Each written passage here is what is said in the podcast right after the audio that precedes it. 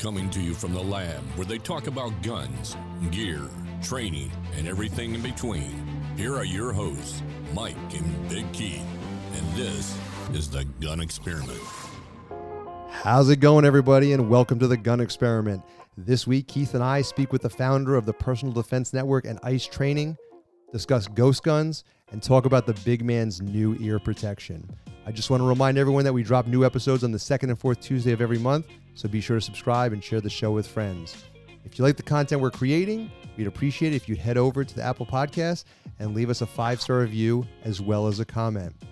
I cannot start this show without noting the big man across the table. Please welcome my co-host, Big Keith. Keith, how's it going tonight? It's going good, man. I uh, I've been anxiously awaiting this big news that you will not tell me until we are on record. So uh, I am pleased to announce that we have actually uh, gotten our first show sponsor. All right, I I almost feel like I should take a guess. Go for it. How many guesses do I get? One. Oh well, my first guess would be uh, Will from Resurgent Arms. You nailed it. Yes. So I reached out to Will the other day, and uh, we basically got talking, and he was like, "I love, I love the show. I love being on it, and uh, you know, I, I want to support." So yeah, um, Will was our uh, basically our New York Cali compliant guy, right? We had him on the show, and he makes awesome products. I mean, everyone hates having to neuter their guns. There's not a single person that I have shown that safety to that isn't like, yeah, that's the coolest Yeah. safety for an AR. Yeah, even for a New York compliant safety, it's really cool. And I say New York compliant safety, it just makes the whole thing work better, right? Yeah, yeah. Um, yeah, but he has grips, he has sa- safeties that go with that. He has a whole bunch of products. Um, and the good news is he did give us a discount code, so you get 12% off with our discount code, which is Gun Experiment 12. So head on over there, check out Will and Resurgent Arms. He is a really, really great dude. Um, so anyway, now that we've got that out of the way, uh, what's going on with you? Man, say I feel like I uh, I've been saving this to talk a little bit about. Uh, I know I know you knew I shot uh, tried skeet uh, shooting for the first time, and it is way more fun than trap shooting. Um, I still will be a trap shooter, but man, it, that game is a, a lot of fun. Um, but in in doing this, I have discovered that there is a flaw in my Browning Really? and uh, it is um, both the pri- uh, firing pins started to chip, and this happened after I started reloading. so of course I instantly thought that I was doing something wrong, and it turns out that some of those old primers that I had when I bought the whole reloading kit might have been what's called like a hard primer.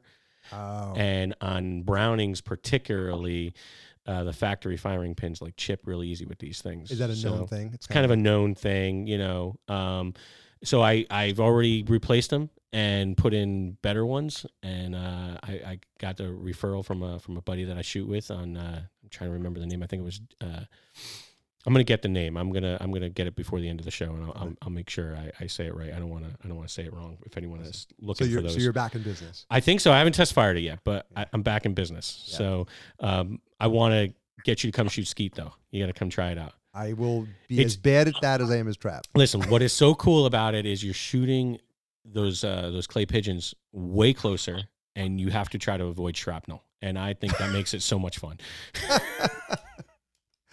All right. Well, listen, I, I want to get moving. I want to get to our uh, to our guest, but before I do, I have one more thing. I know you love that ego boost, so I'm going to give it to you right All now. You ready for this? Let's do it. So we got a five star review from KN Guyen 89 and uh, he says must listen for all your 2A needs. Mike and Keith do a fantastic job bringing up relevant topics and having great conversations around firearms. Overall, the podcast is informative and entertaining. I'm a huge snob when it comes to the sound quality of podcasts, and the Gun Experiment delivers on an amazing listening experience. do you do you think that when he created that user ID, he was like, man, somebody's gonna have to read this one day as the person who left this review? I don't know, but thank you, KN Guyen 89. If I botched that up, There's I- no way you botched that up. That's what it says. It's exactly what it says. You're absolutely right. Anyway, let's get this thing cooking because I am super, super excited. Our guest tonight is a professional trainer, author, and consultant. He is the owner of the ICE Training Company and the executive director of the Personal Defense Network. Please welcome Rob Pincus to the show. Welcome, Rob. How's it Hey, going, Rob? Great. Um, good to be here. I, I think that was actually one of the most accurate descriptions of skeet shooting I've heard in a long time. So Is it really? Thank you. I appreciate that. yeah, I would go for that. I would say, yeah, the uh, that that is the way to do it. Um, preferably with a pump 410, just standing in the middle there, you know, hoping you get something, and then Uh, you know, don't. I, the first you. Rob, you have to. The first time I ever saw this game played was the first time I tried it, and I, I just could not believe. I, I instantly fell in love. I was like, oh my god, I want to shoot those things so close. So I'm guessing eye protection is a must. Eye protection is a must. That is that it's is one for of the sure. few. It's it's probably the only clay shooting sport which also has like some defensive like application. Because when they're coming at you, you know, it's Yeah. like, oh yeah, you know, you get a little visceral. That was described. Tell me if you think this is accurate. That was described to me as you know, if you're a duck hunter, you will get every possible duck shot in that game. I mean, if you're a duck hunter like at a zoo where the ducks are like super close, yeah.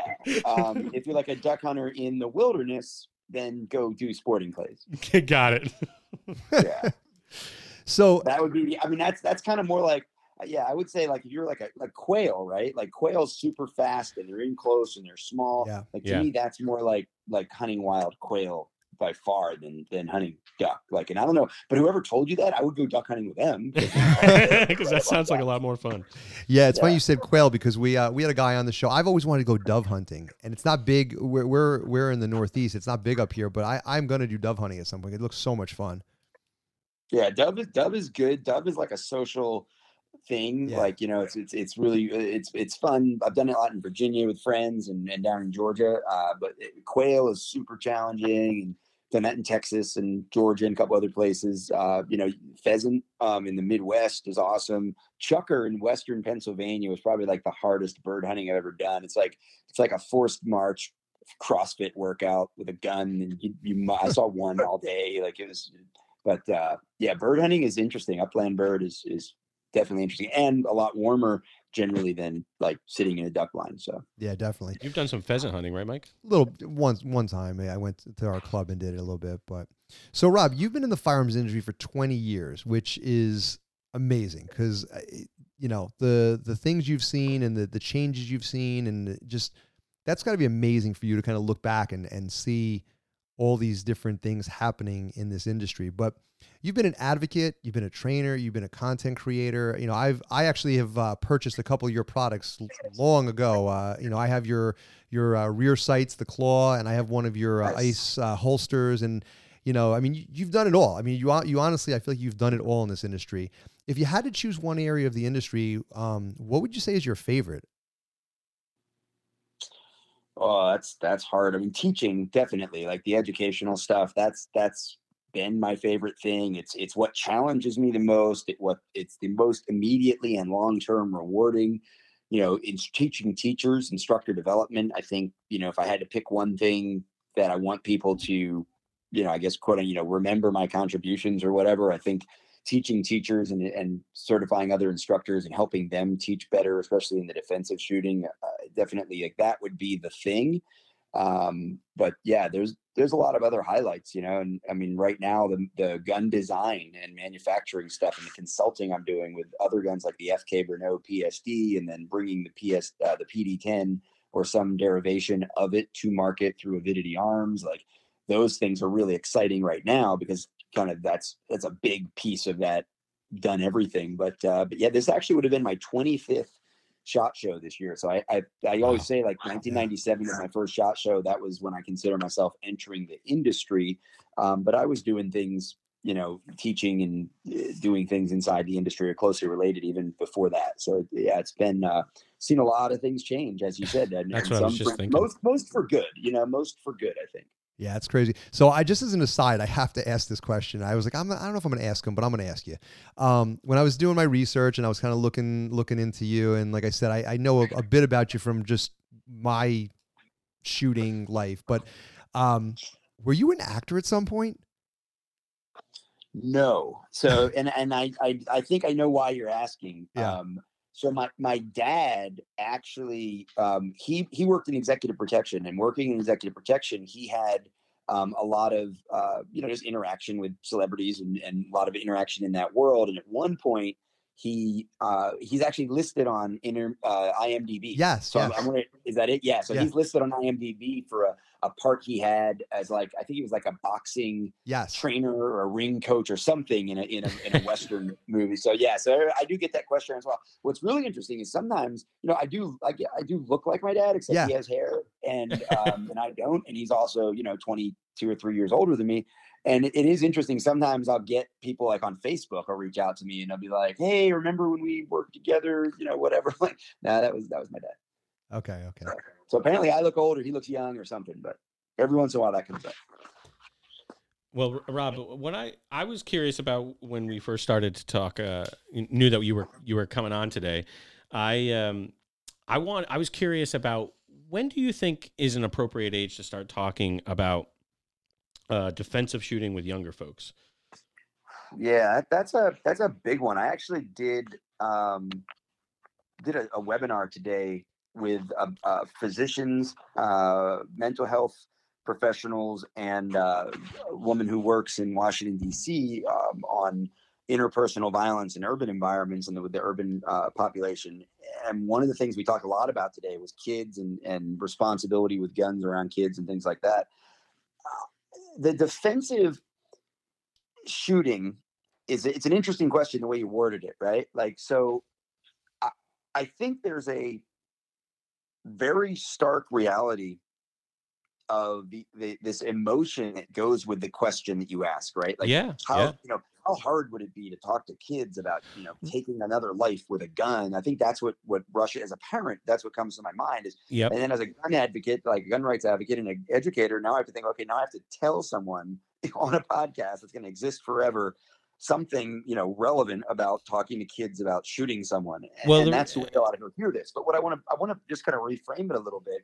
You know, what's the appropriate age to talk to your kids about protecting themselves? You know, um, what's the appropriate age to talk to kids about stranger danger, right? Or, or you know, not not opening the door when you're in the shower. Far far earlier than than what we're talking about.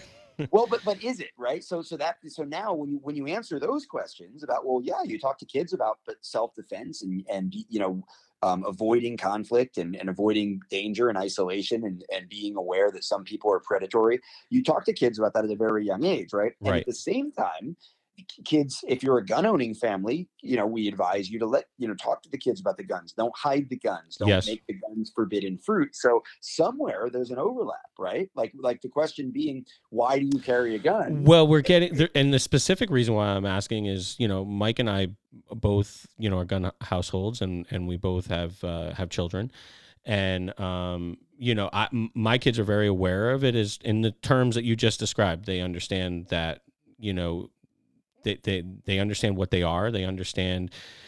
I don't hide them from them. I, I always tell them they usually want to see them when I'm leaving to go shooting or something like that. So when I come home, they, they'll say, "Oh, can I see it?" I, I, I always let them see it, and I, I always teach them, you know, safe firearm first. You know, make sure it's not loaded, and and they're they're picking all of that stuff up. But I found myself preparing for today, saying, "Man, when." You know, they know these these things can hurt people. When do you start talking about it in terms of, of protection, they ask me why I carry a gun when we go places, and I tell them, you know, to protect us. But you know, I don't. They don't have that concept that that eh, why I asked the question the way I did. They don't have the concept of taking a defensive approach. Yeah, and I think that that's a much more subjective thing, but but I do think that it's it's probably way earlier than people initially think when they hear the question the way you worded it, right? Like they're like, oh yeah, that's like a 16 year old might use a gun to defend themselves. I mean, the the the reality is, I, I think that ta- so so what keyed it in, what the key phrase or the key word to me in your your question was talking. Now, uh, more what I think people hear if they aren't looking for the nuance is when when would you think about teaching your kids pr- allowing your kids to think about using a gun to defend themselves you know i think that's a question that that is way harder to answer right? Because if i'm thinking well if my daughter you know my older daughter who's now 25 she was shooting in defensive pistol competitions when she was 10 like pulling the gun out of the holster you know shooting the targets moving through the shoot house all that kind of stuff. She was she was doing you know shoot house runs the same place I was training Navy SEALs and Green Berets out at the Valhalla Training Center. You know when she was you know 10, 11, 12. So and I'm sure she can hold her own today.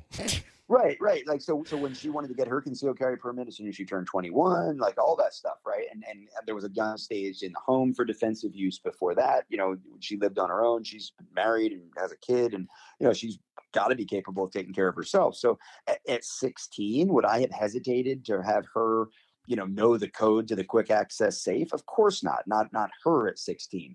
Other 16 year olds I might worry about it. And, and, I might also add that just because she was really good and responsible and paid attention at 12, that doesn't mean that at 16 or 17, I would have given her the keys. And I'm, I'm speaking kind of hypothetically because at that point in her life, uh, she was not living with me, right? So I was so, and I was uh, spending a lot of time traveling. She would travel with me, but she wasn't really cohabitating with me very much when she was in high school at that age.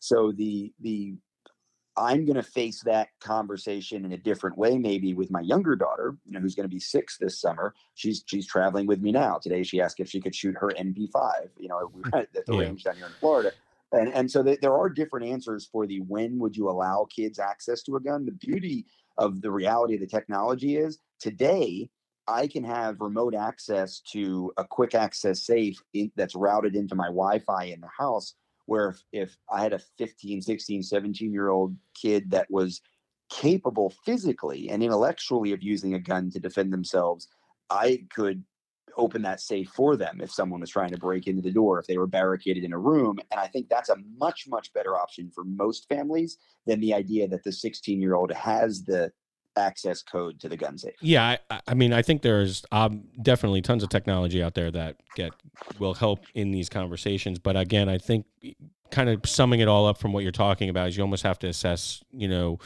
your own co- sort of household and and and when it's appropriate to talk about it. I, I want to bring it back to a young Rob. When when were you first introduced to to firearms? I was first introduced to firearms at either six or seven, and I and I lean towards thinking it was it was when I was six. And and the frame of reference is we moved uh, from one house to another when I was seven, and I remember l- learning how to shoot the BB gun. Uh, you know, up against a bunch of stacked cardboard backers, you know, a very obviously low powered BB gun um, in the the house that I lived in until we were seven. So I, am thinking it was when I was six. And, okay. and one of the important reasons it's kind of vague is you might think, well, how do you not know? Have you talked to your parents about it? My parents were not big gun people, right? Like, so yeah. my dad was a cop and there were guns in the house, but we weren't a firearms family. And he was one of those uh, kind of cops where it, it, the gun was just a tool. He wasn't a shooter. He wasn't like a rec. He wasn't a gun collector. He wasn't any of yeah. those things. He wasn't ha- a gun guy. In yeah, other words, he wasn't that, a gun. Right. Guy. That happens exactly. a lot. That happens a lot more often, I think, than than people realize. But you've you've been a, a Second Amendment advocate for decades, right? Um, how how can people get involved locally? Um, we we've talked about this a couple times on the show. New York specifically has been you know challenge for many years. Uh, the NRA, in my opinion, doesn't seem to do enough um, you know lobbying where does that happen happen where does that lobbying happen and and how do we get involved there's there's probably three levels of that right like so one is the professional lobbying and and professional lobbying I think is hard in in the way the landscape is today politically. Um, it's you know the NRA for to go there. Like I, I am unaware of them really doing lobbying in the sense of going to a, a lawmaker that wants to enact gun control measures and trying to change their mind. I think that what we usually do in in the current political scene is we see a lot of people spending money to get people elected who already agree with our side and and I don't and I, I don't want to conflate that with lobbying. Lobbying is is really where you go in and try to convince yeah. a lawmaker that doesn't agree with you right now to agree with you in the future and in their future voting. And I think that's an incredibly important thing that we don't do nearly enough. I agree. Um, so there's that. There then there's there's also obviously the the voting. You know, the making sure that you not only vote for candidates that you think are going to represent the, the your interests, but also then really lobbying them once they're in office. And yeah, I mean, that might mean uh, just reaching out and contacting me. I mean, today 2AO.org, um, which I'm the vice president of, we just literally uh, just a few minutes ago in social media shared a call to action um, related to a bill. And, and I think these things are incredibly, they're more important than people think they are. And, it's, and especially when it's not, uh, you're just hitting a form letter or filling out a survey, but when you really call an office or, or send in an original email or fill out a, a response form with an original thought, these things are incredibly influential with our elected officials. And then, of course, the third thing you do is is more at true grassroots advocacy, and that's be a proud, responsible gun owner and talk to people about it. And and yes, even if you're in New York or California or New Jersey or you work in the tech industry or you know the fashion is whatever you think is the reason you shouldn't be talking about being a proud and responsible gun owner, that's all the more reason you should be talking about being a proud and responsible gun owner. So, Rob, let me let me let me ask this question in a little bit of a different way. Um, I'm a lifetime NRA member, but I'm not currently happy with the way things are being run in the NRA, and I'm sure I'm not I'm not alone on this. So, when it comes to strictly, I'm going to kind of narrow this down. When it comes to strictly litigation, the organizations that are that are you know going after you know states that are that are not friendly to gun rights give me your let's say top three or four organizations that we should be backing financially and giving money to to help with that litigation. On on the on the national level there's no question that second amendment foundation has done the heavy lifting and the the best and most lifting um, for the last couple of decades uh, in that arena in the courts. And the courts are incredibly important. Um, after second amendment foundation you know kind of the new kid on the block that's that's been very active and and with the right cases and with the right attitude is firearms policy coalition yep i would agree uh, so I, I would so second amendment foundation and firearms policy coalition that's really that's period uh, for me on the national level when it comes to the courts. They're the ones who are super active. You hit the nail. I, will tell you what, um, FPC, like they're killing it. Like I follow those guys and like, you know, Kleck, Kleck, Ryan Kleckner, right? He's he's the one who's in charge of that. Like, I mean, they are absolutely like knocking out of the park. And it's, I think the reason I asked that question is you know, we have a lot of new gun owners. So anyone who's listening to this show who's a new gun owner, like you have to know where to put your money and where your money is going to be best spent. So, you know, that's important. But speaking of new gun owners, we we know there's a lot of new gun owners entering the Second Amendment community in the last year. So, if you could give them one piece of advice, what would that be? And whatever you want to be, it could be on training, it could be on advocacy, but what give me one single piece of advice for new gun owners? the number one piece of advice for new gun owners is that your number one responsibility as a gun owner is to prevent unauthorized access to your guns. And you know, we we've talked about kids a little bit. Um, it could be your, you know, your buddy that comes over and he's drinking and he wants to see your new gun. Um, that's not the time. You know, uh, you you need to understand also that as a new gun owner, you might be uh, in one of those categories. And, and you know, the, those categories of uh, who are the unauthorized people. Obviously, it's like, you know, the malicious intent people, right? The criminal, the person who wants to steal your gun and do something bad with it. Um, there is the person who is not intellectually or physically capable of using the gun. And if you have just bought a gun, you have no education and no training, you're in that category. So, you know, yes, as a kind of a it's a tricky way to get to. Your first thing you need to do is go out and get educated and practiced in how to use your gun. But honestly, even before you do that, you know, if you buy a gun, buy a gun safe, buy a quick access, buy a lockbox. You can get one for 20 bucks that'll hold the pistol you just bought. I mean, it's it's to me that we really need to be stressing that. Um, and really at the gun shops, the gun shop that sells somebody their first gun without trying to get them to buy uh, a lockbox or something is is probably a you know something close to negligent and and definitely not being the most responsible that they can be. Yeah, we we get asked a lot. Um, you know, we Mike and I talk to a lot of uh, people that are considering you know becoming first time gun owners and and a lot of times they they struggle with the decision between you know what platform uh, pistol rifle shotgun and can you help us with maybe a, a, few questions, a couple questions that you should ask yourself when when you're considering recommending them. I mean, you know, I know the ones that we ask, but I'm kind of curious from your from your position what what what they might be. Well, the first thing is why. You know, why do you want the gun? Um, the number one reason people are out buying guns in the last decade, for sure, is for defense. Yep. Then, so so if we go down that path, the next question is going to be, you know, are you going to uh, do you intend at some point to, to carry the firearm in the public space, you know, outside of the home, or you want it solely for protection and defensive use inside the home. If it's outside the home, well, then obviously we we just jumped to pistol.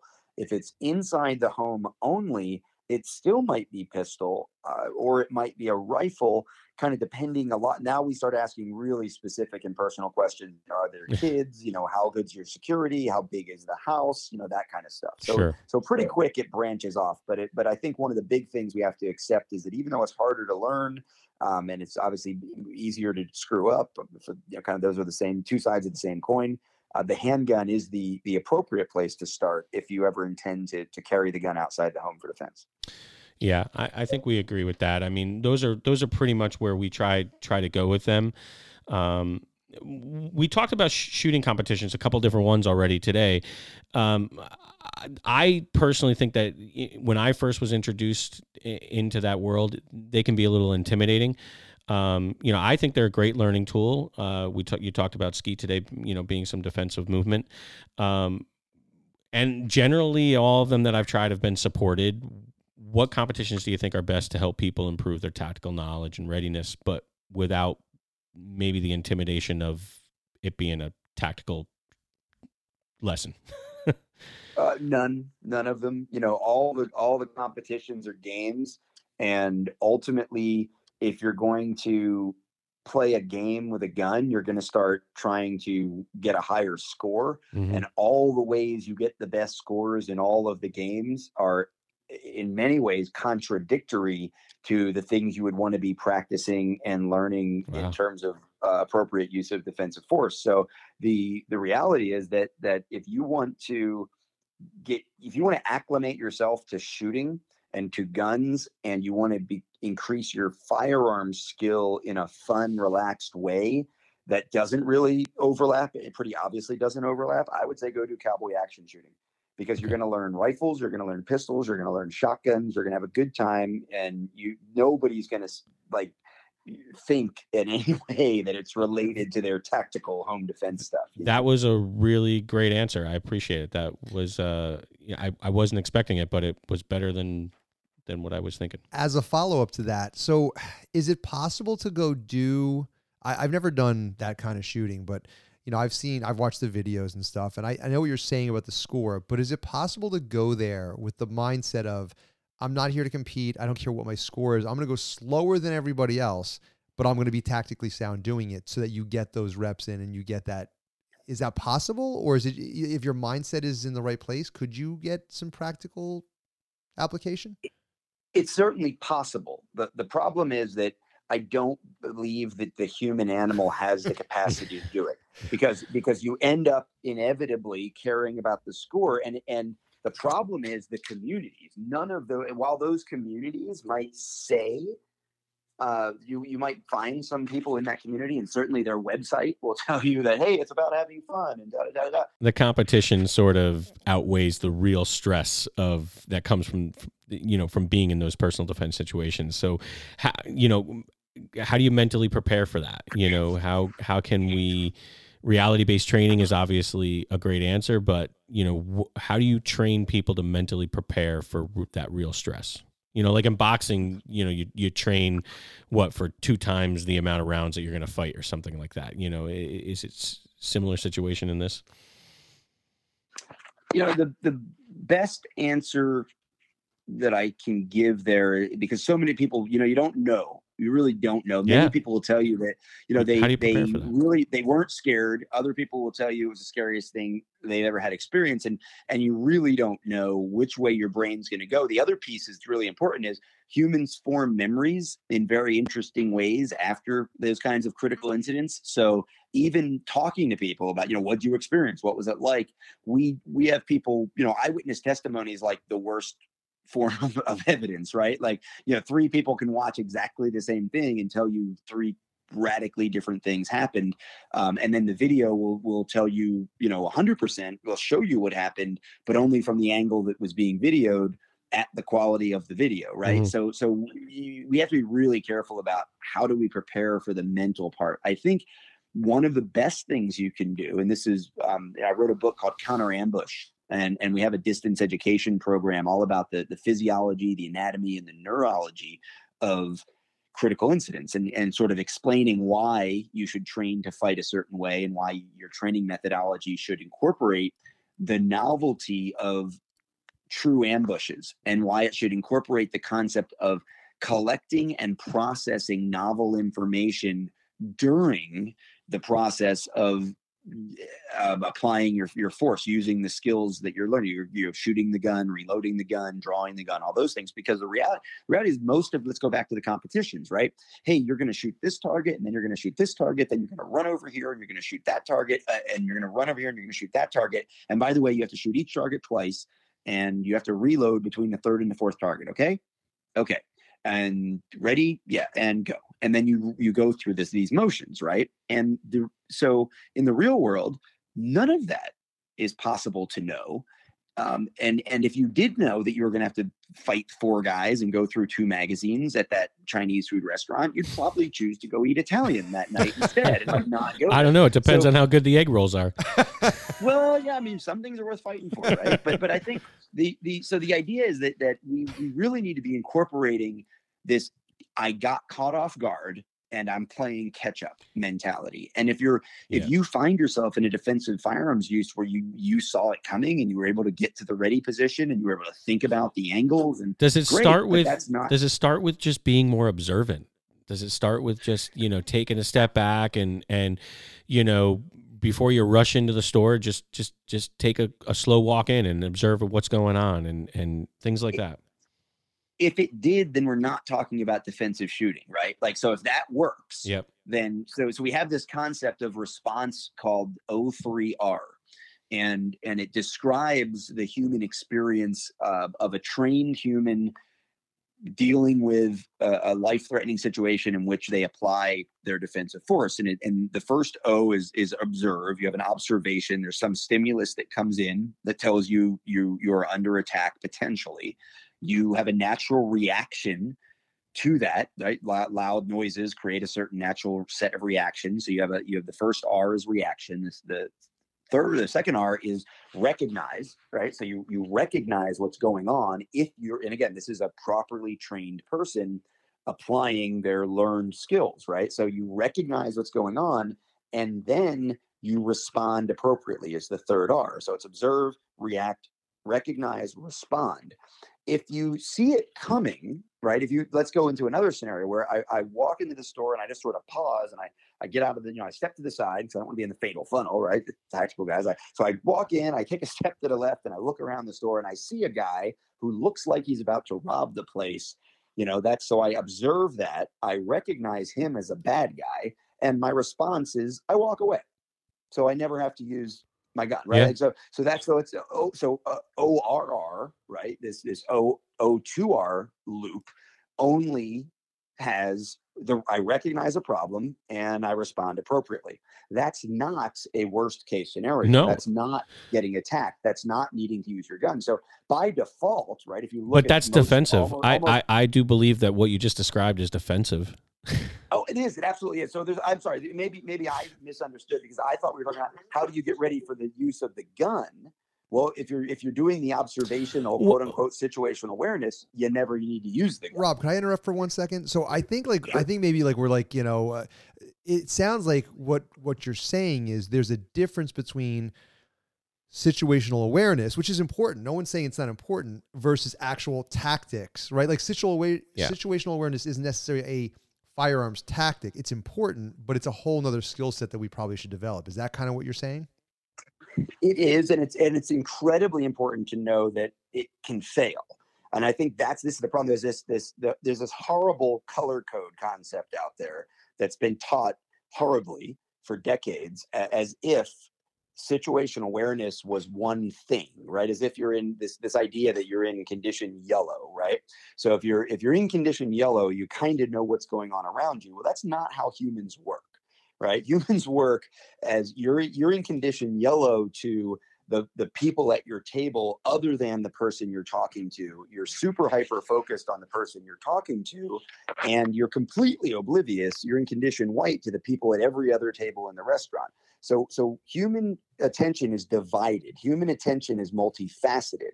So this idea that you're in some one condition to the entire universe is just dumb. Yeah. It goes against every piece of human experience possible. Yeah, I, I kind of want to. First of all, I want to thank you for that because it's actually refreshing. You know, it's kind of like uh, the idea of like me sitting on my couch watching TV and being in this like vigilant state is a little like.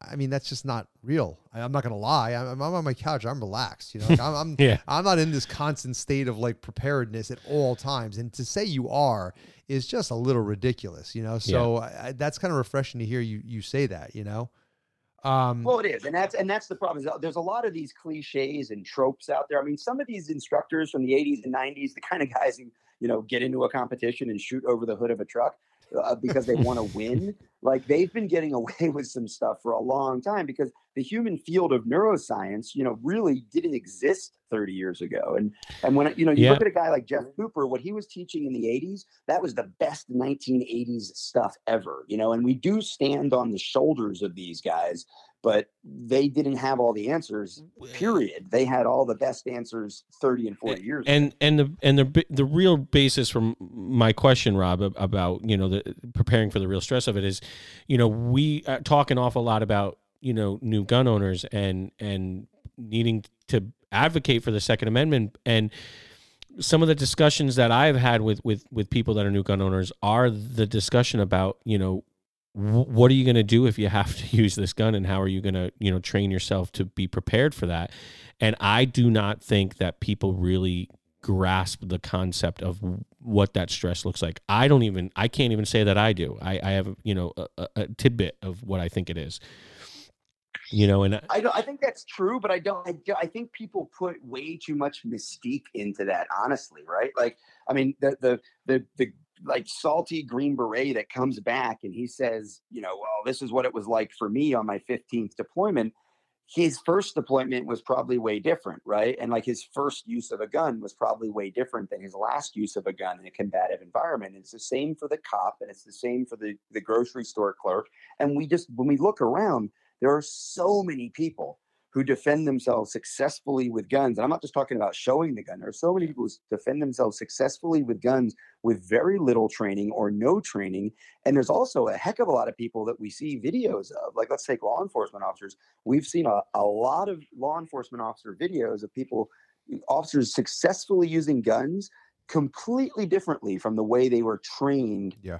To use the guns. In other words, they're you know guys from the '90s not standing in the weaver position, double tapping, but in a crouch with the gun fully extended directly in front of their body, shooting very rapidly and successfully winning. And and that's why the most modern training model models work from kinesiology and and observed data, not theory about the best way to shoot on a range.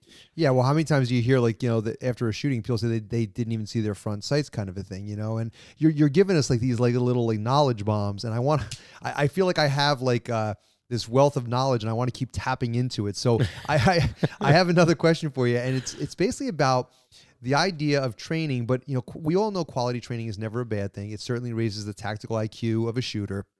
And the more training you can get, the better. Like if we could just train every day by the greatest train, you know, trainers in the world, we'd all be better off for it. That's a no-brainer. But we live in a real world, like you just said. You gave some really practical uh, stuff. And what suggestions do you have for shooters who are on a really limited budget? And I and I want to kind of um, clarify on that. So first off, limited budget for training, like maybe they can take one training course a year. That's great, but just one. And then also, there's limited ammunition right now in terms of getting it and also the cost of it that all adds up. So you know i'm talking low round count drills um, ways to get training if they can't get to a, a, a to great training courses because of money. Just give us some some real practical stuff of how can we learn if money is an object? Because reality is it can be an object at times. Can I can I refute the premise first? sure I- absolutely disagree with the concept that it would be better to go spend every day with a new trainer or or e- even one trainer or one trainer that was in a family. Because here's the difference: there, we, what we don't give enough respect to is the value of practice. And and I want to so I want to I want to reframe this as training versus practice. Training is is learning a new skill or learning so uh, you know you could put this under learning as well right? Training and learning are one thing. That's where you get the new education or you develop the new skill or you learn the new tactic you learn the new way to apply an old skill something like that. And then there's practice and practice is where you develop your skill that's where you you put these things into literally into practice right is one of the reasons that phrase putting something into practice that means developing your ability to apply skills that you've already learned So how And do you practice? How do you practice though? Yeah. So first you have to learn the skill. So how do Right. you learn that skill if your budget is so limited you can't get to Rob Pincus to learn that skill? How do people get that skill to begin with? That's my question, I guess. So your your Yeah, point is right. Fair, and, but that's what I wanted. So first, I I just want to kind of refute the premise that the best way to get the skills is to you know go spend because I get this a lot, right? That's like, fair. oh yeah, No, that's fair. I'm going to Yeah. train with 10 different guys this year. Well, you're going to confuse yourself nine times, right? Like, why don't you put some, go to the internet, go read some books, go read some articles, watch some. What? And, Read? and what I want you to do I, is, I like to just look at headlines and make my decisions. well, yeah, that's not my audience. You know, it's like, I need, I got to get, you got to get down in there. You got to read the big words. And if you don't understand them, you got to look them up and you got to go back and like all that stuff. Draw yourself a picture, of whatever you need to do. Like, but you need, you can, the, the beauty of it is, right? This isn't 1991. I mean, in 2021, you can, if somebody's charging more than, you know, like a hundred dollars a day, hell, if somebody's charging you more than $50 for a class, they better have some articles published. They better have some videos out there. They better have some students that you can relate to that have given some thoughtful reviews more than stars, but real thoughts about, you know, read the backgrounds of the people doing the reviews. Is it is it you or is it is it not you? Right? If you're an experienced competition shooter that's never carried a gun in public off the range and wants to learn defensive shooting, find those people uh, who are like you who have reviewed the instructor's class and see if they're saying things like I learned to be a better shooter than I ever was before. Or if they're saying things like, yeah, I was a good shooter, but this guy really helped me understand the context of defensive application of force or carrying a gun in public or whatever. So, so do the research and really, because your money is limited, your ammo is limited, your time is limited. All of what we call training resources are limited. So you owe it to yourself, to new, this is new shooters, old shooters, whatever, to do the research, read the articles, read the books. I mean, if some guys teach, you know, charging $250 a class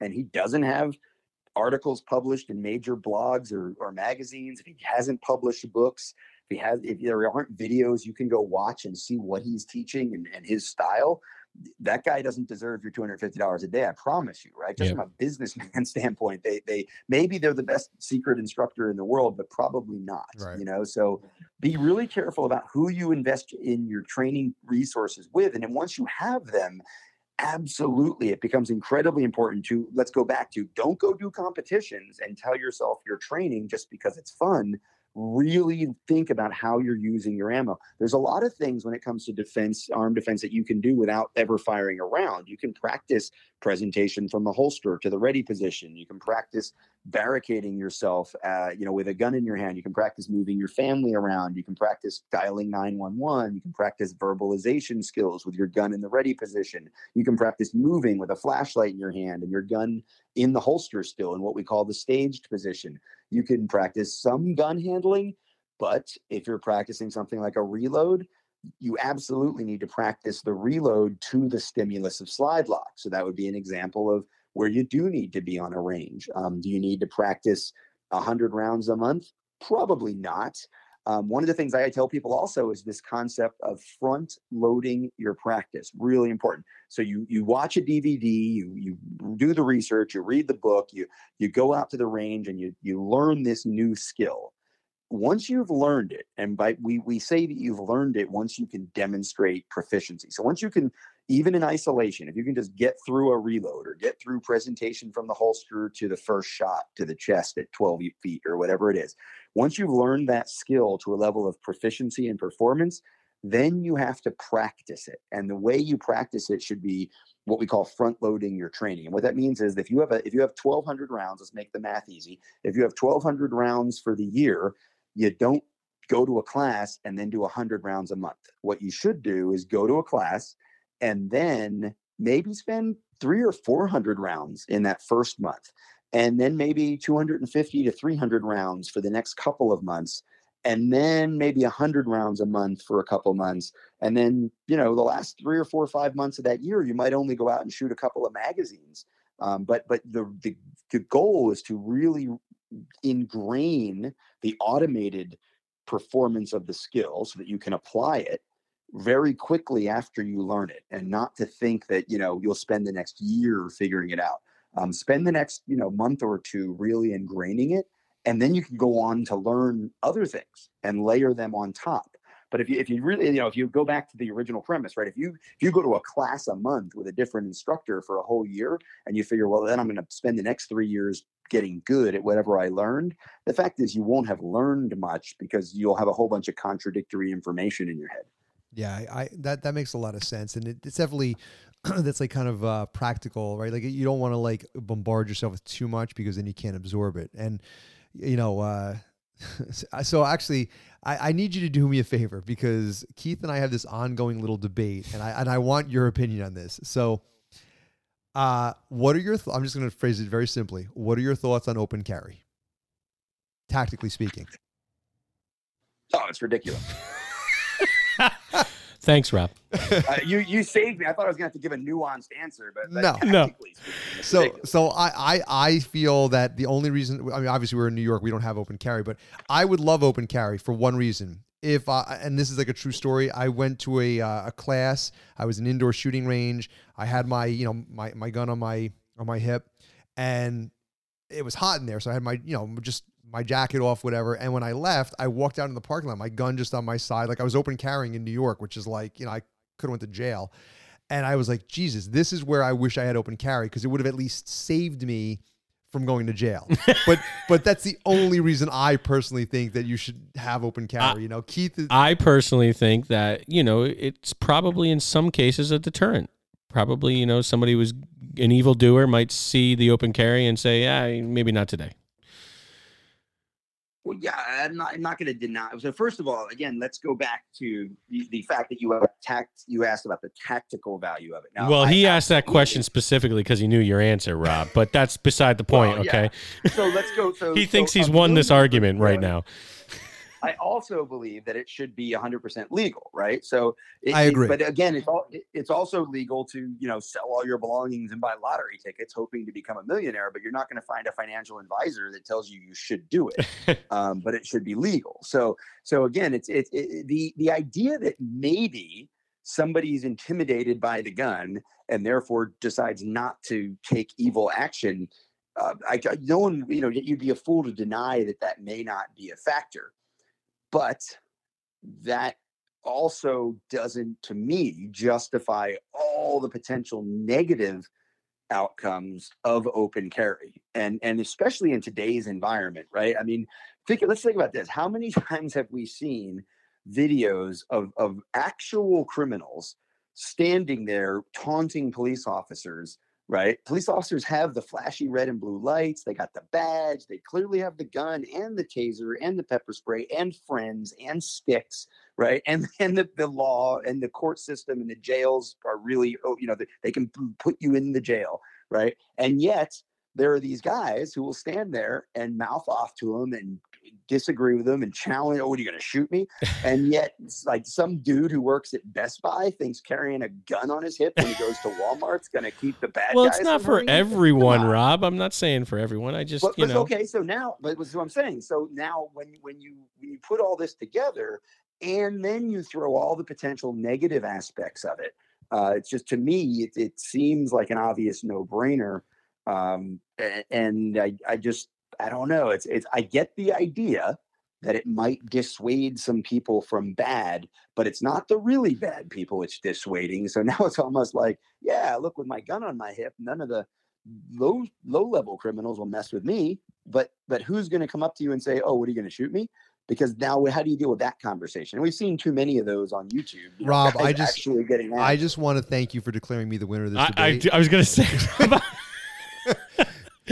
I don't know if I'm gonna give up on defeat yet. I, I, I, something you said made me I'm gonna go look do a little research, Rob. All right, you, all right. keep listening. This cop time conversation will come up again. Yeah, yeah. Anyway, I, I just actually I, I want to get on to, to a to a to a game here. I want to have some Yeah, fun. But let's- before let- we do that, Rob, uh, why don't you do me a favor? Just plug all your stuff, man. You have a ton of stuff out there. Let everyone know where they can find you. I have a few links on the show notes, but give us something. There's a lot of stuff. So personal Pick pick your first favorite. Pick your favorite five. Yeah. you- well, let's go. We're going to go with the uh, the free training, right? Because hundreds of free articles and videos, not just for me, some of the best instructors in their niches in the world. Um, 15 plus years of content being amassed at, at personaldefensenetwork.com. Yes, there are paywalls. Yes, you can sign up for the newsletter, which is free. You can do. You can take distance education courses like the counter ambush course I was talking about earlier.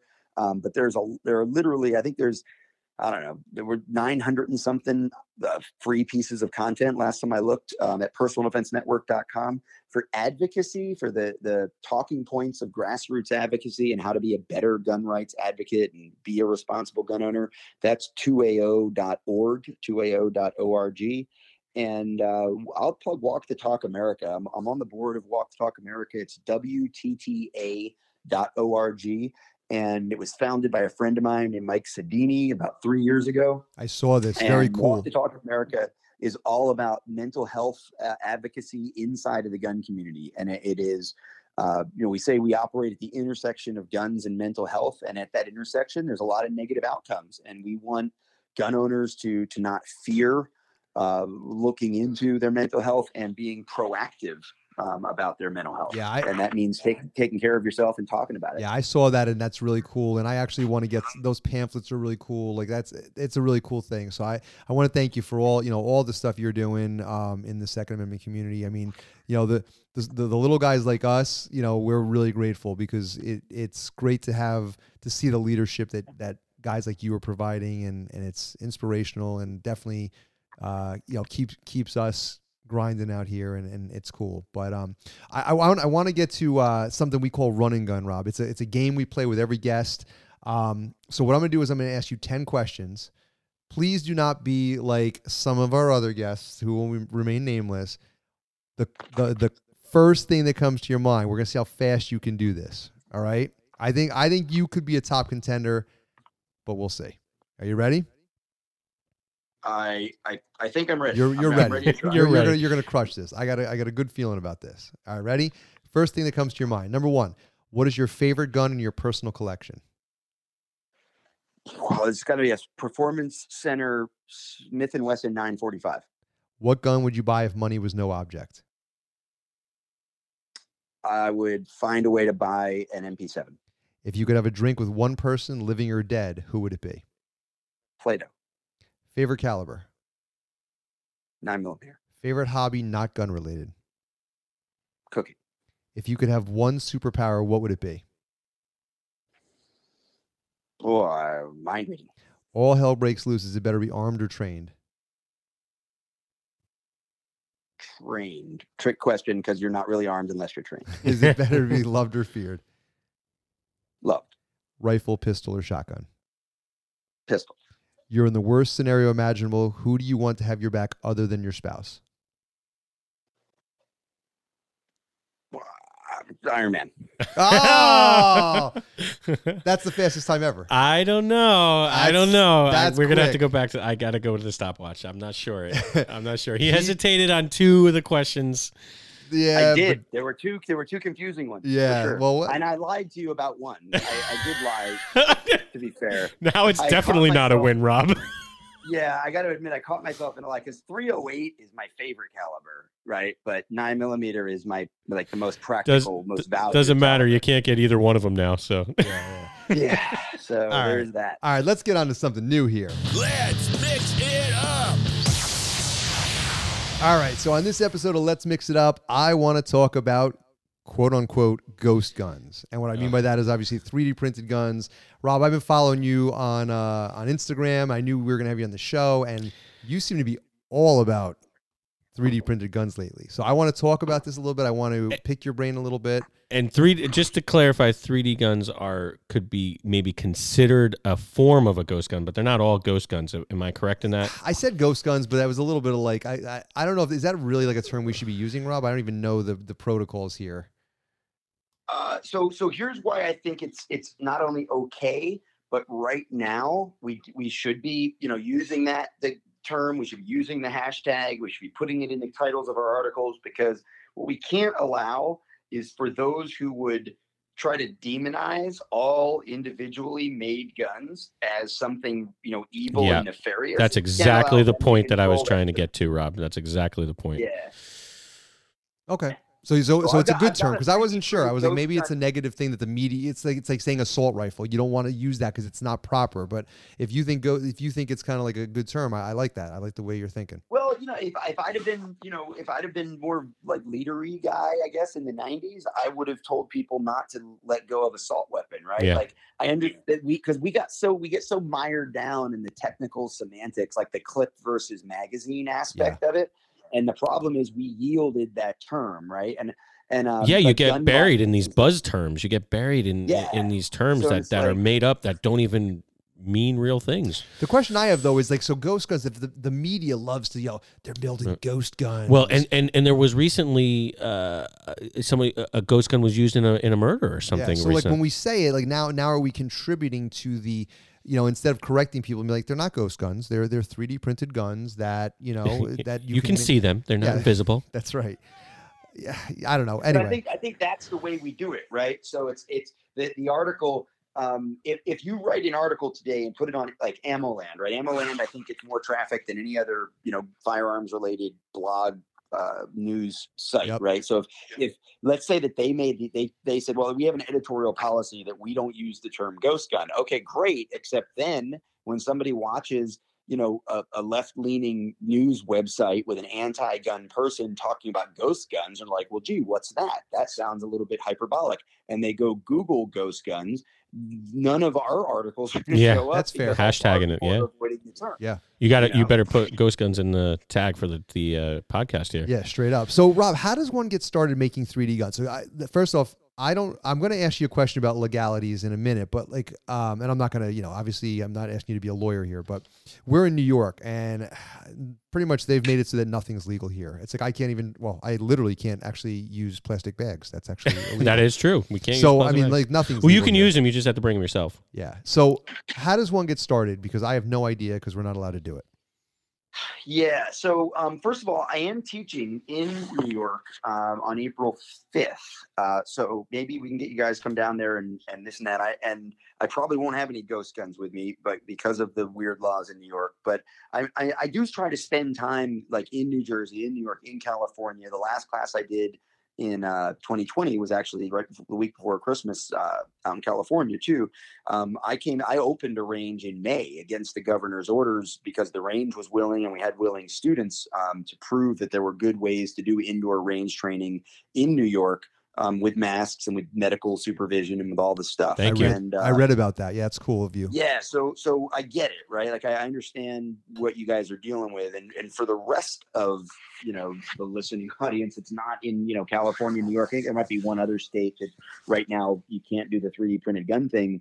Um, just be aware that I started the 3D gun printing thing in December, right? It's now March 3rd or whatever. So I'm you're like new to two and a it. half months in. You're new to it. But yeah, and I and I'm holding the gun that I'm holding in my hand right now is a design of my own uh, that is set up to take a, a proprietary, unique frame that has been modified in CAD with my rudimentary CAD skills, which I also started developing two and a half months ago, to use Glock internal. So it has a Glock 48 top end and Glock internals instead of the proprietary internals um, for the Avidity Arms production gun. And my idea with this project is that I am going to give this file to the 3D printing community and and let them print it, you know, and then put Glock parts in it. And you can do this with a printer that costs 250 bucks. So, less. that's my an Ender 3. Yeah, you can you can you can get the printer and and get the knowledge online. There's a ton So of information. let me slow you. Let me slow you down. Let me slow you down just a little bit.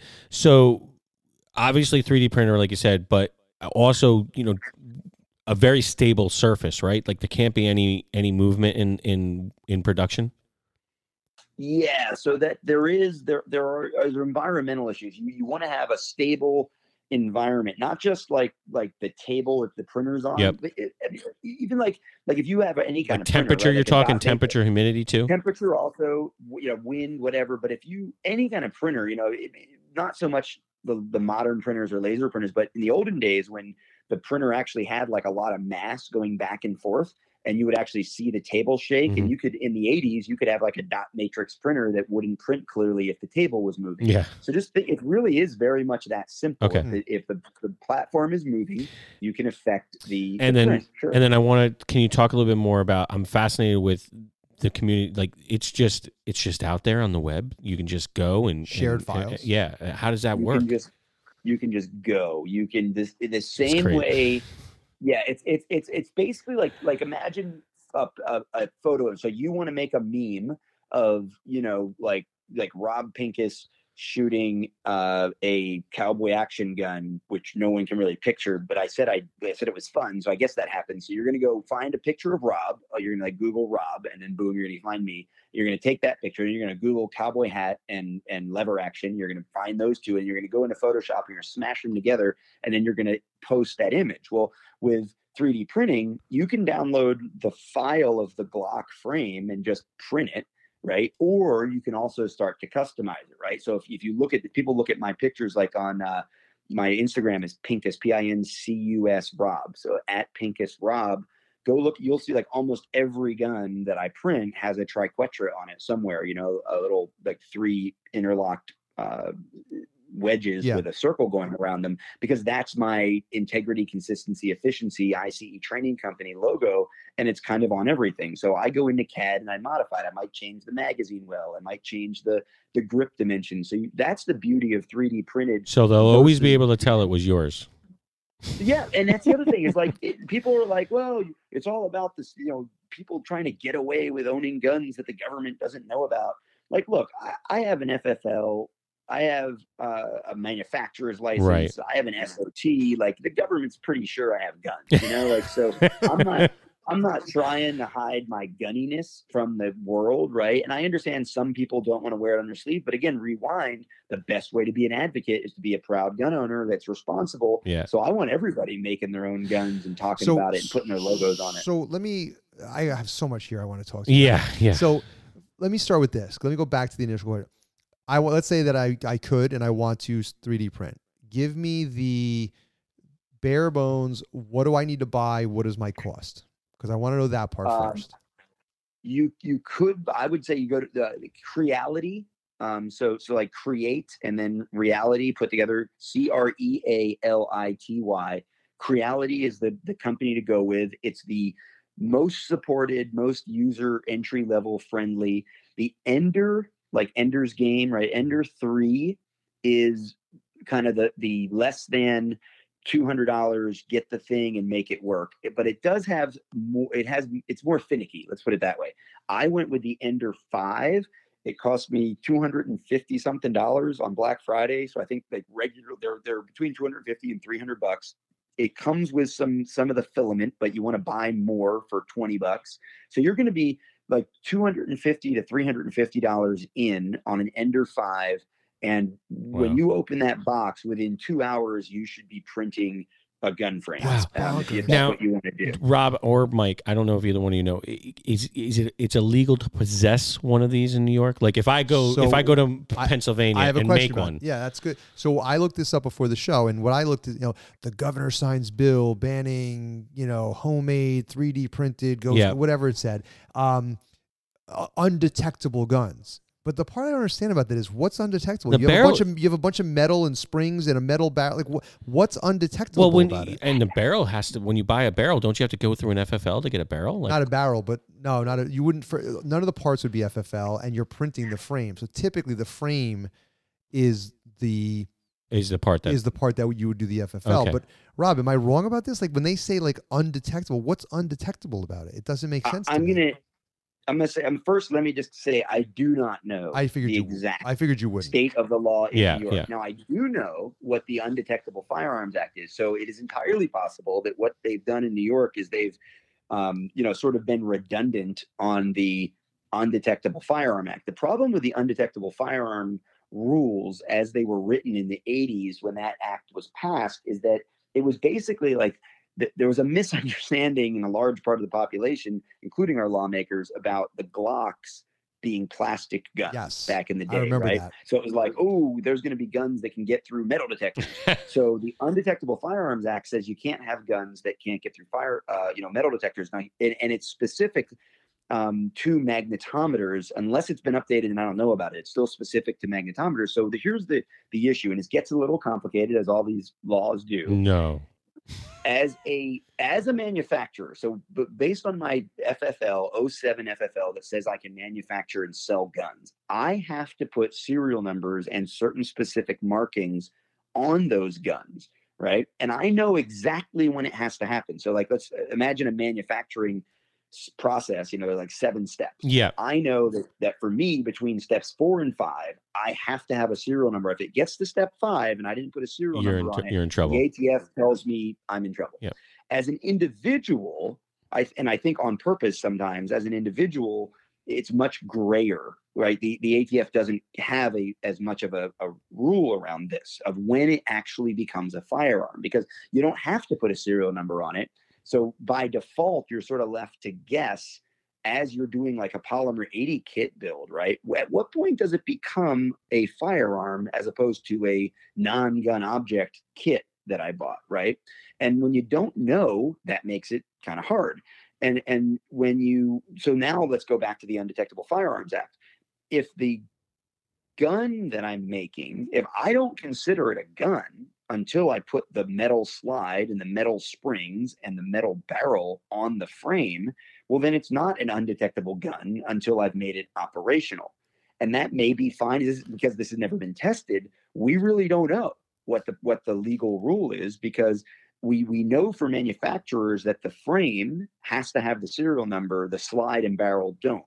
So, so to me, the the safe route would be to assume that your 3D pr- printed plastic frame that can accept all those metal parts, if the frame itself is undetectable, you may very well be in violation of the Undetectable Firearms Act because the ATF considers the frame the firearm. Can- but none of this is. Can I just put a serial number on it and say it's you know and and register it at my house as Well, we have in, in? New York. so in New York, every pistol I own, I just bought a new pistol. Every pistol I own has to go on my permit. Right. The judge has to approve it before I can go and take it from my FFL. So now, if I'm What if you just put the caliber and if just I'm making this frame, how do you get that on your permit? Because a there's no serial number. Yes, you could put one on it, but we have to. Ha- the FFL has to hold it until you get it well could put on your permit. is that uh, uh, and Rob as an FFL is that the route? Could I could I sell my 3D printed gun to an FFL and then give me the the paperwork that I need to put it on my permit? Well, no, you can't. So that's just it. You can't sell a gun that you make individually, and Ah. you can't you can't manufacture a gun to sell to the FFL because you don't have a manufacturer license. So let- I, I am familiar with California. California, you have to go to the state of California and apply for a serial number as an individual, Oh. even though you're not a licensed manufacturer. You get the serial number, then you make the gun and put it on your gun, and then California doesn't have the uh, the owner's card, No, so you don't need you don't need to do anything else with an FFL, but you actually get the serial number assigned to you before you make it. I don't know what the rules are in New York, but well, that I that sounds that sounds logical for a pistol in New York. You know, I- and I, I'm familiar with things like that with uh, manufacturing vehicles. Like you have to get a a VIN number from the state. But what about a rifle? Like that's not one that I have to register. I don't have to have that on my permit, right, Mike? Nope. So why would I have to do it? But yeah, interesting. Yeah, I mean, we, we definitely something we have to look into. And yeah, so you know, I, I want to bring this up since we're talking kind of about legalities and things like that. But I'm and I'm definitely playing devil's advocate. I'm probably gonna like lose some listeners over this comment. um, I'm playing devil's advocate. I believe, like, listen, you're a free man. You should be able to make things. Making stuff is cool. Like, I want to be able to make Yeah. stuff. You know, I'm not. I'm not a criminal. I'm not gonna go commit a crime with this gun. But I do sort of I do sort of understand the the non-gun owner, the you know my, my friend Joe out there in the community who he just doesn't like guns. He's scared of them.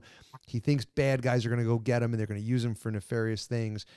He's that guy is afraid, like, oh my God, this guy could just go buy a printer, print a gun, make a gun, and now he's going to go and do all kinds of terrible things. And I do get that. I, I don't agree with it because listen, it's illegal to do that. It's illegal to go commit crimes. You just Yeah. you found a way to get the gun, but that guy was going to be a criminal no matter what. So what do we say to those people? Because the that is going to come up. You had that debate. Don't tell him it's a ghost gun. No, but I mean seriously, like Rob, like, You want to shoot this? how do you like how do you de- how do you debate that and win that debate? Because it's true. Someone could just a bad guy could go make a gun and go on a shooting spree. So how do we debate that logically? They could, they could Uh, buy a well, gun and do the- that. Yeah, I mean the first thing is it's way easier to go buy a gun Yeah, right. book than it is to make a gun. Well, not if, but Like- not not if you have a record though. That's If you're- true. If you're a criminal, no, no, I'm not off the book. It's, it's easier to buy a gun illegally Oh. than it is to make a gun. That's probably Yeah, true. Maybe you might be right. I've I- not tried to do that, but I guess it probably is. Particularly a, a reliable gun, right? Like, so that's the other side of the question. So, first of all, Yeah, most of of the guns that are being made, like most of the printed guns, like they're they're. I, had one gun make it like 600 rounds before it broke. Now I, I get it. Like Joe down the street that doesn't like guns, he's gonna be like 600 rounds. you could have killed 704 people. That's a good. That, you that's a that's a good Over weekend.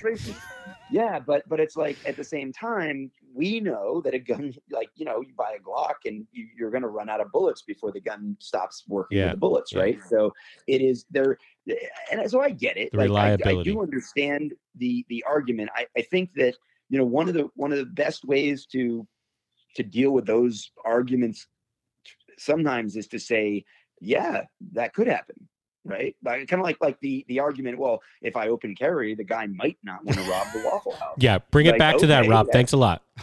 You're welcome. That might happen, but also here's all these other things to consider, right? So yeah, there the, the guy there might be a guy who's all who's like the Unabomber, right? I mean that guy he, he was pretty smart, right? And he blew things up Yeah. and blew people up. Mike, Right. So there might be a smart guy who's really determined who could buy a printer and make a gun and commit a crime, but that smart guy who's really determined has like 700 options for how he's going to commit his crime. Right, Right. yeah, that's very and, fair. And yeah, that's an important thing for them to admit. So I'll admit it could happen, but you got to admit that there's way easier ways to kill people than 3D. printing well, the re- I uh, Mike, you had this as one of your questions, but the reliability factor—that's a, a good argument. I mean, you wanted to, to know how reliable these things have been, right? Yeah. Yeah. How? Yeah. What's your experience been with it? Has it has it been like? Has it been hard? Has what's the learning curve? You know, what's what's your experience? It, it's I I find the process rewarding, and that may sound you know we're like when you asked what my favorite hobby was, I almost said like making guns, right? but I was going fast, and and cooking probably is it because really it might be dating and and cooking for dates is fun, but the making guns is is also fun, even if it isn't gonna like be super awesome out at the range. And part of it for me is the tweaking and the reliability. Uh, increasing it and improving it as I go, right? So I, I have not had a gun uh, that was uh, uh, that I would say just like fell together, right? Like like like a, a, a polymer 80 kit's pretty darn easy. You can buy a polymer 80 kit, put that together, and maybe a little tweaking here, a little tweaking there. That's going to work pretty well. The the 3D printing, you got to put a little more effort. You got to file it, you got to clean it up, you got to sand it um, I- I'm sure there are people out there who are better at printing than I am, uh, who can print, you know, guns that instantly will work. But the other problem is then as you get into more durable materials, those those atmospheric conditions. If you want to print with nylon, you need higher temperatures and more consistent environmental temperatures. If you want to print with ABS plastic, which is uh, going to be the like, probably the strongest that the average hobbyist can do, again you need um, to upgrade your printer it's a more expensive printer it's a it's a more finely tuned printer and you need a very controlled atmospheric environment an enclosure around the printer or something like that to make that work well um, so it is more but again you, you know timothy mcveigh built a pretty good bomb out of a Yeah. rental truck Yeah. you know Yeah. uh, Hey- unabomber right? so i go back to this idea that if you're determined enough I, I'm, don't want to pretend you couldn't you know go on a, a, a murder spree with 3d printed guns but it just doesn't seem the path of least resistance for the person that wants to kill people So I just want to go. I want to circle back to something really quick because you just kind of dropped a couple things. You said that one of your favorite things is dating and cooking for dates. So when I asked you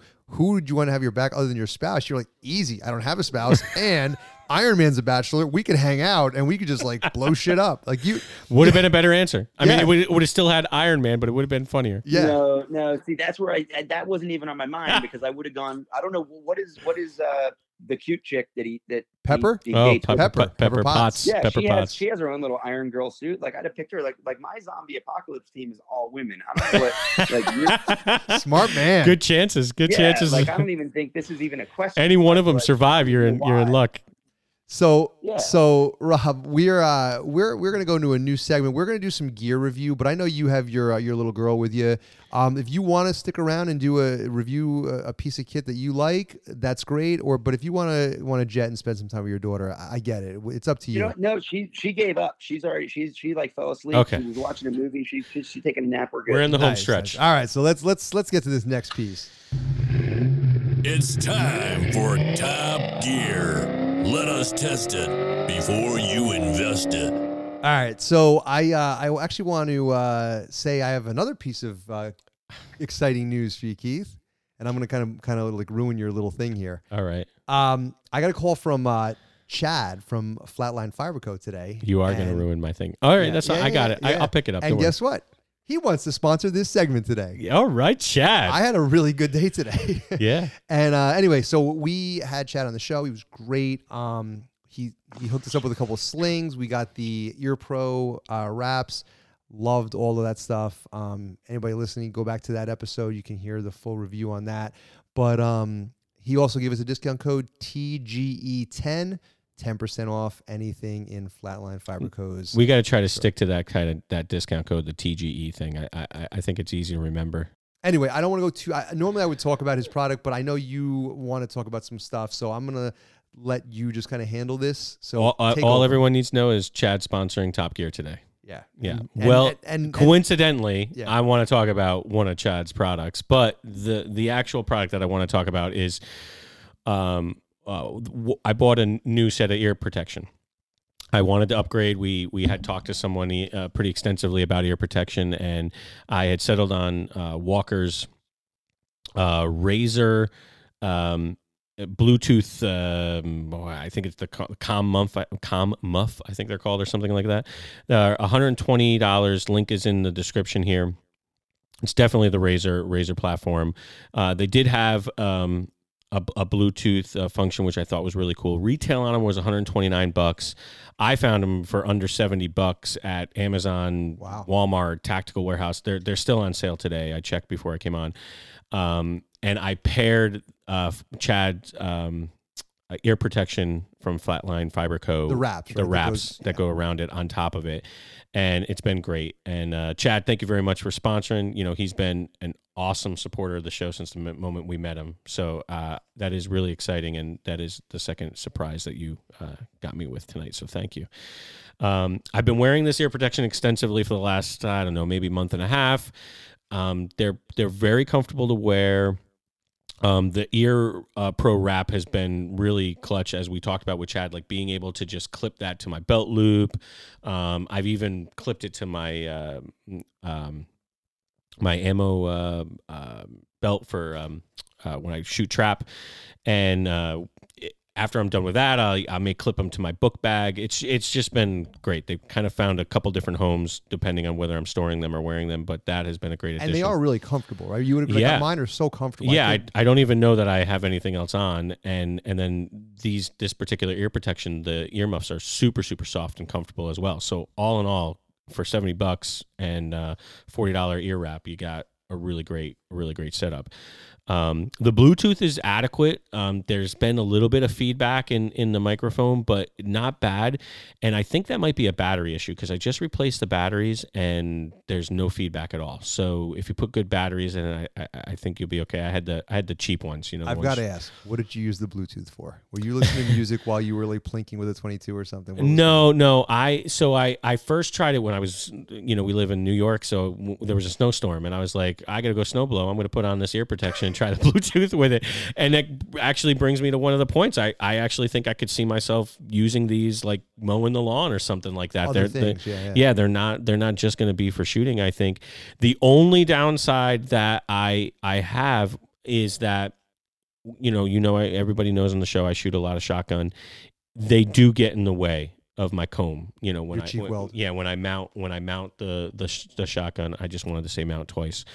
Um, when I when I mount the shotgun and am now three times and put my cheek on, it does raise you know does get interference with that so obviously i'm just going to have to buy a, a set of in-ear protection to, to shoot when i shoot shotgun but um the they pick up great noise around it i actually was wearing them when we last shot at the range a couple weeks ago and um it's you can adjust the amb the ambient noise independent of the bluetooth Okay. which is kind of cool. So you, cool. so you can I can turn you off and still listen to my music while I don't want to listen to you anymore. It's perfect.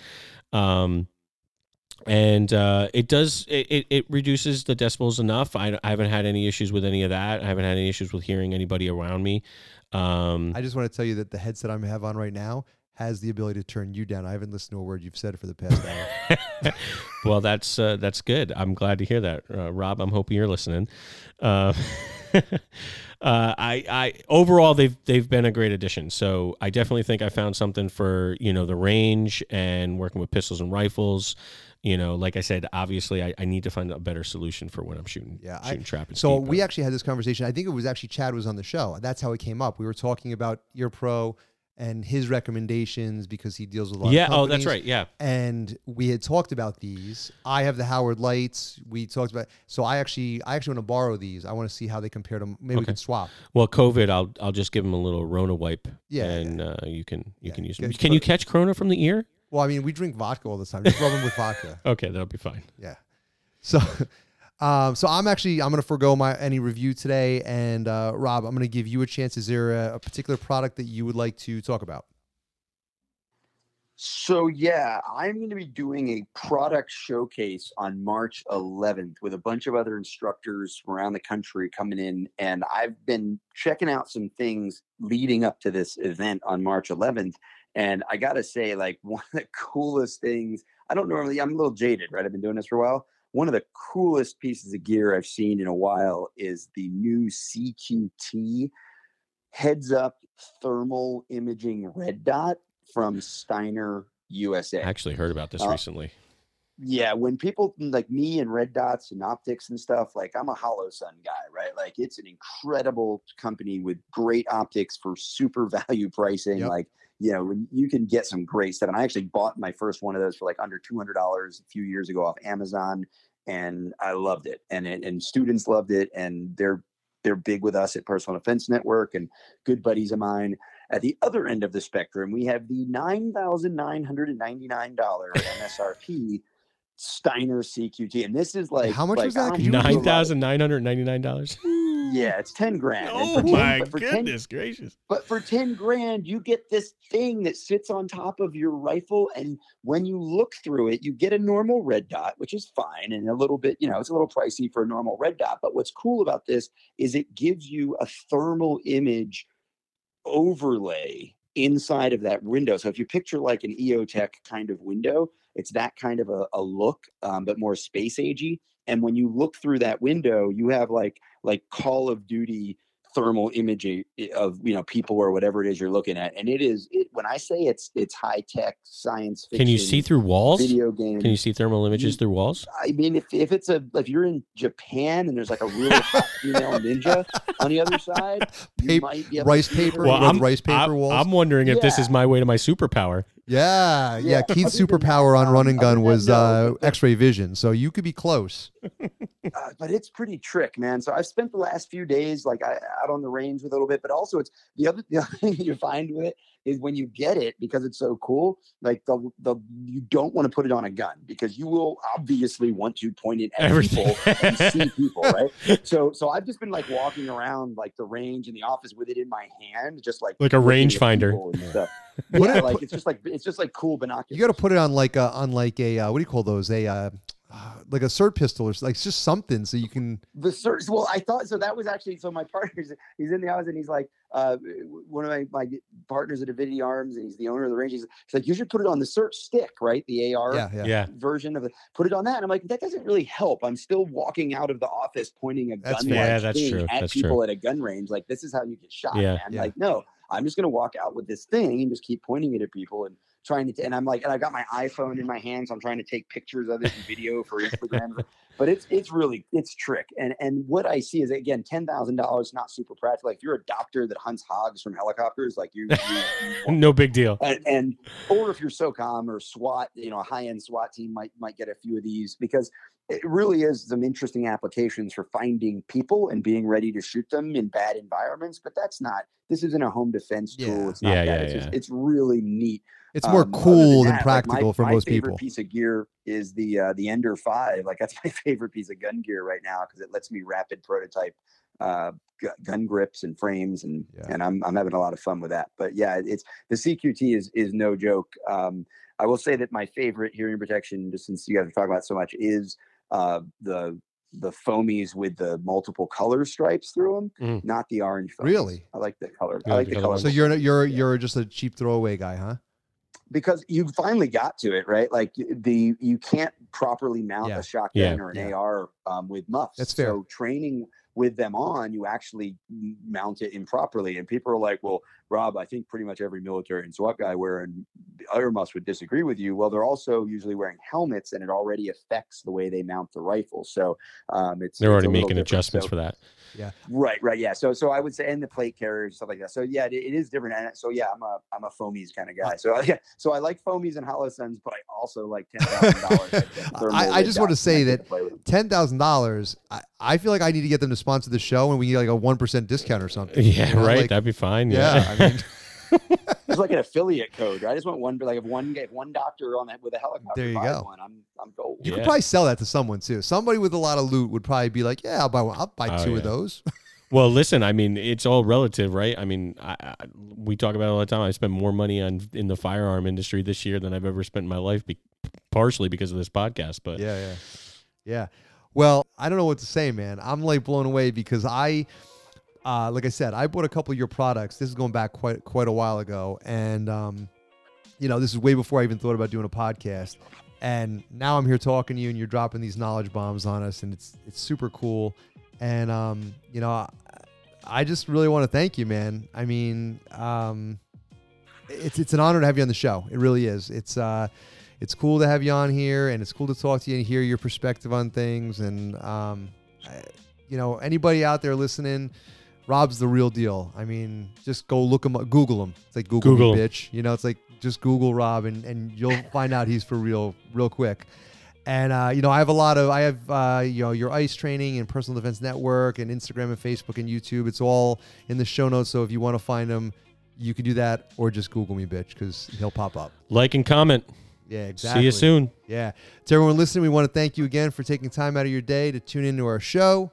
You can find links in the show notes to all of our social media, so be sure to follow us on Instagram, Facebook, and Twitter so we can keep the conversation going. Guys, thank you so much and have a good night.